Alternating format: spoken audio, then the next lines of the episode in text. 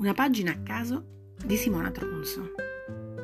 Luisa venne al piano in punta di piedi, stette ad ascoltar suo marito, a sentir la bellezza, la ricchezza, il fuoco di quell'anima che era sua e cui ella apparteneva per sempre.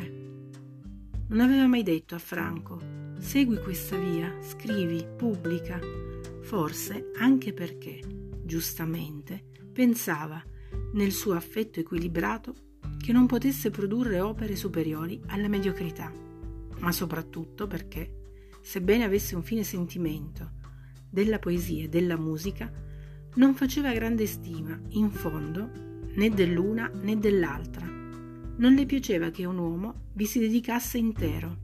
Ambiva per suo marito un'azione intellettuale e materiale più virile.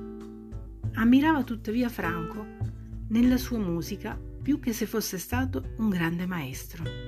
Trovava in questa espressione quasi segreta dell'animo suo un che di virginale, di sincero, la luce di uno spirito amante, il più degno d'essere amato. Egli non s'accorse di lei se non quando si sentì sfiorare le spalle da due braccia. Si vide pender sul petto le due piccole mani No, no, suona, suona, mormorò Luisa, perché Franco gliele aveva afferrate, ma cercando lui col viso supino, senza rispondere, gli occhi e le labbra di lei, gli diede un bacio e rialzò il viso ripetendo Suona.